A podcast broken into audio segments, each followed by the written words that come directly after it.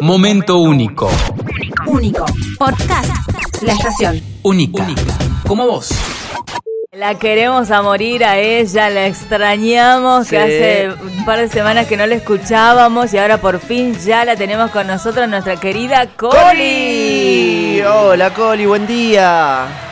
Hola chicos, yo también extrañé un montón. Eh, Qué lindo. bueno. Qué lindo es extrañarse un ratito y después volver de nuevo y tomar carrera de nuevo, ¿eh? Totalmente, totalmente. Bueno, Coli, ¿qué vamos a tomar? Eh, ¿Qué vamos a tomar? No, bueno, servime, Eh, por sí, favor, yo te- Merchu. yo te sirvo, yo te- ¿Qué vamos a tocar en el día de hoy? ¿Qué tema vamos a tocar? Bueno, mira, recién pensaba esto, ¿no? Eh, volviendo, perdón por la ausencia, eh, estamos ya en épocas de los primeros parciales, los primeros prácticos integradores en, en la FACU, en los terciarios y demás, así que se me ocurrió volver con algo de algunas recomendaciones para estudiantes. Me gusta, Fantástico. está bueno, está bueno. Ayer estaba con una persona que estaba ahí a las duras penas. No, necesito vacaciones. Ay. Recién comienza el año, ya están cansados y se le está complicando. Y otros que tengo amigos de que tienen que preparar tesis también. Uy, Ay, retomar tesis de dos, tres años dejadas ahí, ¿no? En el tintero. claro.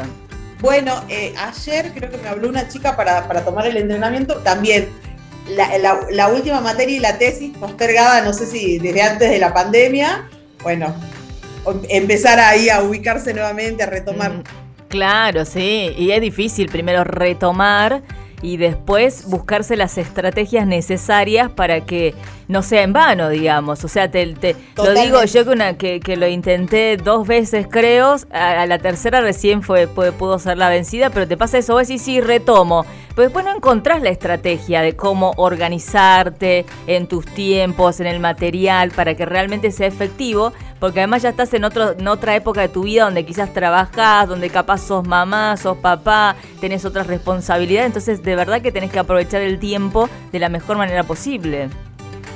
Totalmente, y creo que es la base, ¿no? La organización del tiempo, la- esta, esta planificación consciente de, de lo que necesitas hacer, me parece que es la base para arrancar. No es solo decido retomar porque, bueno, ya quiero cerrar esta etapa o me están pidiendo en el trabajo que retome mis estudios, sino es realmente, bueno, tomo la decisión de retomar y armar un buen plan de trabajo. Porque si no, a mí se me ocurre que es como un- solamente una expresión de deseo, ¿no? Claro. Eh, bueno, quiero retomar. Entonces, por eso, bueno, justamente esto es lo que yo trabajo ¿no? con, con los estudiantes en el entrenamiento. ¿Cómo puedo armar esa estrategia real?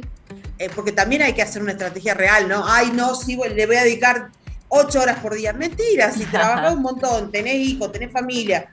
eh, Claro. bueno, ¿Cuál es tu realidad? O sea, primero, primer tip ya, no mentirnos.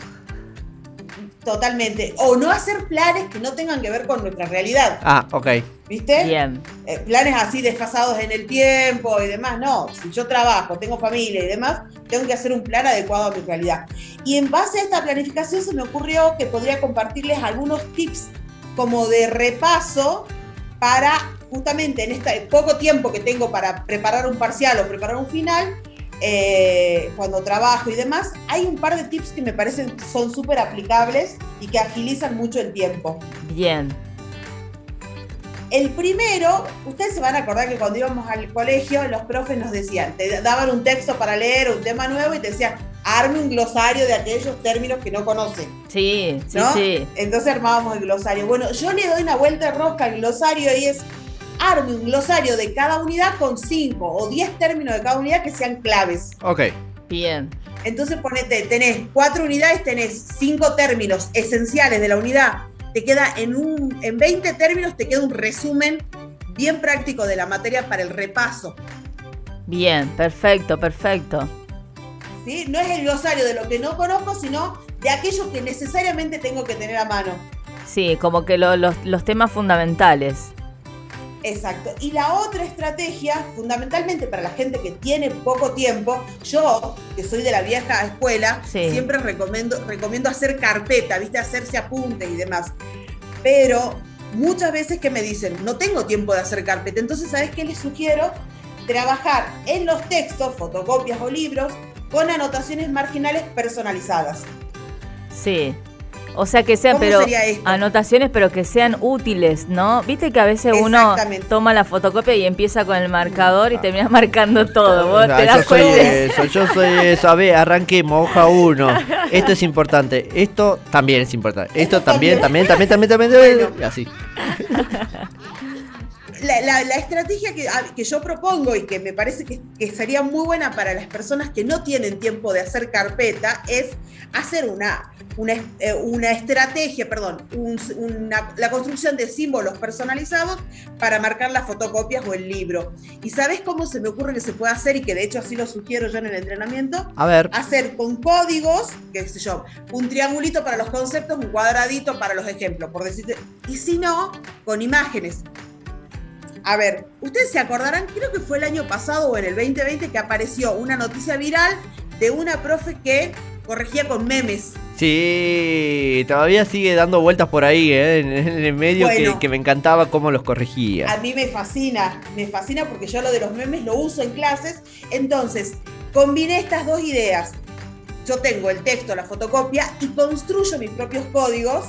Y por ahí, si tengo chance, me imprimo un par de stickers con ideas que a mí me representen y hago mis apuntes directamente en el apunte. No sé si Mm. soy clara. Digo, no tengo Sí. tiempo de hacer carpeta o fichas, pero ya mi apunte, mi fotocopia queda señalada de tal manera Ajá, que a la hora de repasar tengo todo clarito. Perfecto. me gusta. Eh, yo me voy un poco, este, quizás a lo que uno utiliza en la agenda. Viste que a veces, un, bueno, yo hablo de mí. Mi agenda a veces le pongo como un corazoncito a lo que tiene que ver como no olvidar importante porque tiene que ver, no sé, con algo Sí. afectivo.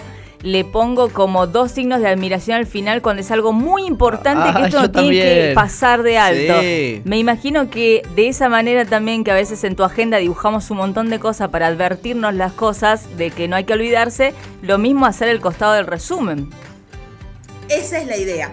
Por eso siempre, cuando yo converso con la gente acerca de, cómo lograr este objetivo y demás, siempre les digo, no es cuestión de tomar un curso de técnicas de estudio por técnicas de estudio, es realmente hacer un caminito donde yo descubro cuáles son mis formas de estudiar. Y me parece que esa es la, como, a ver, viste, como la clave de éxito, esta que yo propongo. ¿no? Es decir, Ujú. bueno, la clave de éxito está en descubrir qué me hace falta a mí Me yo te puedo encanta. decir, ay, Mer, hace bien el mapa conceptual, Claro. que está poniendo mal los, los nexos. O No utiliza hace signos sentido. eh, geométricos para lo importante, lo no tan importante y lo que puede estar como ejemplo. Claro. No es necesario que sean así. Bueno, en tu caso, los memes, ¿no? Eh, no, hay Claro. una, no hay una regla, digamos. Cada uno con lo que se sienta cómodo. Esa es la idea, porque si no caemos como en, en la forma y no en el fondo. Yo en el fondo lo que necesito es aprenderme, no sé, qué sé yo, la, el, el funcionamiento del sistema digestivo, Ajá. porque Sí. tengo que rendir un parcial. Ahora, yo, como María Laura Colivadino Navarro, le puedo decir, che, si pones triangulito para los ejemplos, cuadradito para los conceptos y no sé qué cosa, y la persona me puede mirar y decir, a mí el cuadradito el triangulito no me dicen nada, pero como dice Mer, si pongo dos signos de admiración y un corazoncito, tiene un significado, y ahí está la idea, de poder personalizar mi experiencia con el estudio y no pretender responder a estándares o a formas de, y, y que no me ayudan en nada. Claro, totalmente. Sí, este sería el 2. Y hay otro que me gusta muchísimo, muchísimo, que se llaman tarjetas rápidas o flashcard, que es también que se pueden, por ahí, en, en- viste, en las fichitas, se, puedo tener 10 fichas que representen toda la materia. Del lado de adelante de la fichita voy a poner una palabra clave o un concepto clave. Y al revés, voy a anotar, ponele vos 5 o ponele 10 ideas claves en oraciones cortas sobre ese tema. Sí. Las voy a acomodar en una cajita, en un sobre, y voy haciendo el juego de sacar la tarjeta y solamente mirar el concepto. Ok. Entonces, en una hojita de apunte anoto todo lo que me acuerdo de ese concepto. Luego doy vuelta a la tarjeta y chequeo si lo que anoté estaba en co- correlación con lo que dice la tarjeta. Entonces, es una forma de autoevaluación también. Perfecto, me encantó eso, hasta, hasta lo interpreté como un juego, ¿viste? Cuando te dicen, "A ver, la pregunta es, y después chequeás y decís Ah, sí. si la respuesta es correcta.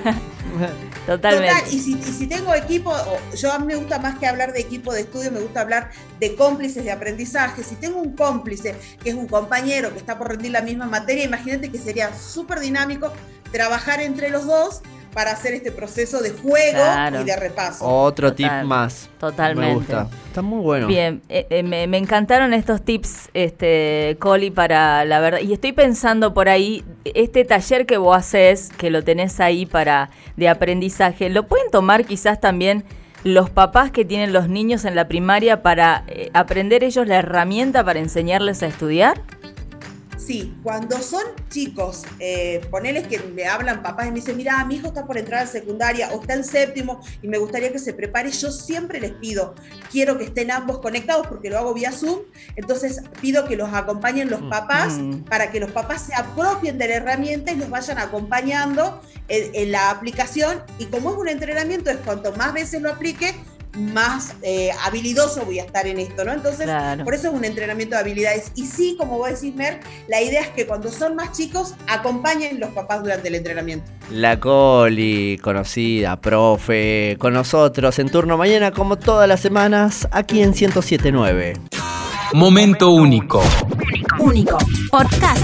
La estación. Única. Como vos.